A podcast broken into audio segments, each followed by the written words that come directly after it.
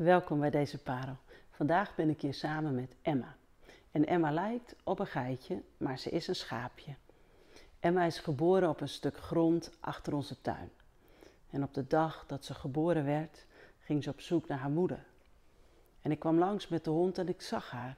Ze liep het hele weiland rond en ze was aan het blaten en aan het mekkeren. Maar geen enkel schaap reageerde en ik vond dat vreemd. En ik bleef een tijd staan kijken.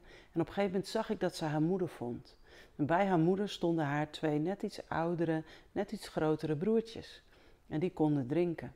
En elke keer als Emma in de buurt kwam, dan joeg de moeder haar weg. Ze stootte haar vaak gewoon letterlijk weg.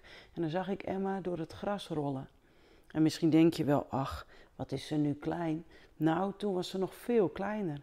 Terwijl we dit opnemen, is het acht dagen geleden dat ze geboren werd. En echt, ze was zo kwetsbaar, zo klein. En dan met dat warme weer. En de hele tijd geen drinken krijgen. Alles kostte haar zoveel energie en het brak mijn hart. Ik dacht, ach lieverd, klein, klein schaapje. Dus ik appte met Erik, mijn man. En samen informeerden we de boer. En hij kwam kijken en we hebben er echt een tijd staan kijken in de hoop dat het goed zou komen. Maar hij zei nee, helaas, dit gaat hem niet meer worden. Als we niks doen, dan gaat Emma het niet halen.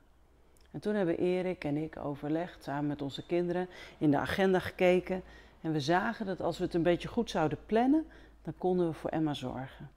En vrij spontaan en uit medelijden hebben we toen dat besluit genomen. Emma, kom bij ons. En de hond, onze Charlie, vond het geweldig. Vanaf het eerste moment likte hij haar en was hij zo ja, enthousiast eigenlijk dat er zomaar een kleine puppy in zijn beleving bij ons was komen wonen. Emma moest even wennen hoor aan al dat geslik, maar al snel had ze door dat hij lief was en vriendelijk. En ze werd steeds blijer. Ook naarmate ze drinken kreeg van ons uit de fles, merkten we dat ze opleefde. En natuurlijk was ze moe van die eerste dag. Maar al na een paar dagen zagen we dat het steeds beter met haar ging. Ik vond het geweldig om te zien. Gekke bokken sprongen, renden door de tuin. Echt joh, na twee dagen kon ze al harder rennen dan ik. En ik weet niet of dat een hele prestatie is, maar voor zo'n jong beestje toch eigenlijk best wel. En zo hebben we het goed samen. En mogen we iets voor Emma betekenen. Ze wil ook het liefst gewoon bij ons zijn. Ze slaapt in de bench van de hond en binnenkort gaat ze ook naar buiten. En dan gaat ze gras leren eten en dan kan ze straks ook weer terug naar de kudde waar ze vandaan komt. de afgelopen week hebben mij, hebben mij vaak weer uh, stil laten staan, alles wat ik meemaakte, bij God. God als herder, als goede herder. Als iemand die voor zijn schapen zorgt. Als iemand die lammetjes in zijn armen neemt. En ik wil graag een paar Bijbelteksten voorlezen. En ik ga ze niet zoals anders toelichten of uitleggen, maar ik ga ze gewoon voorlezen. En ik wil je vragen om biddend te luisteren. Want jij en ik, wij zijn schapen van de goede herder. En wij kennen zijn stem. En hij wil tot ons spreken. Zal ik gewoon gaan lezen? En dat jij biddend luistert om te zien wat God tot jou wil spreken, ook door zijn woord?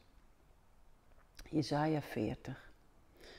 Als een herder wijdt de Heer zijn kudde. Zijn arm brengt de lammeren bijeen.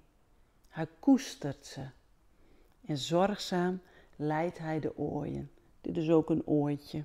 Ach, ze ligt nu eigenlijk wel diep in slaap. Ik ga dus ook wegleggen hoor. Jesaja 53. Wij mensen dwaalden rond als schapen. Ieder zocht zijn eigen weg. Maar onze wandaden heeft de Heer allemaal op Hem, dat is op Jezus, laten neerkomen.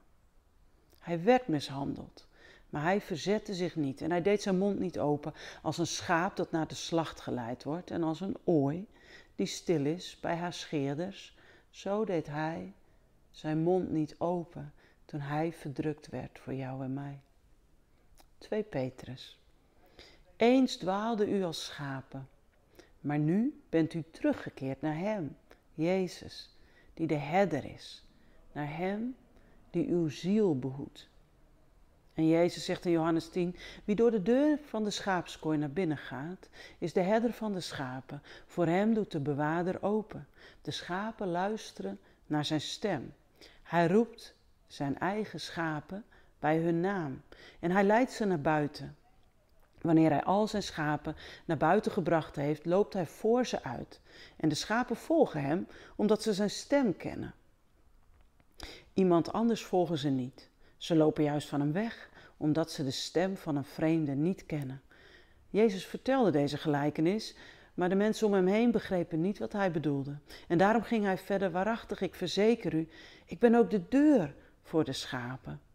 Wie voor mij kwamen, waren allemaal dieven en rovers, maar de schapen hebben daarom ook niet naar hen geluisterd. Ik ben de deur.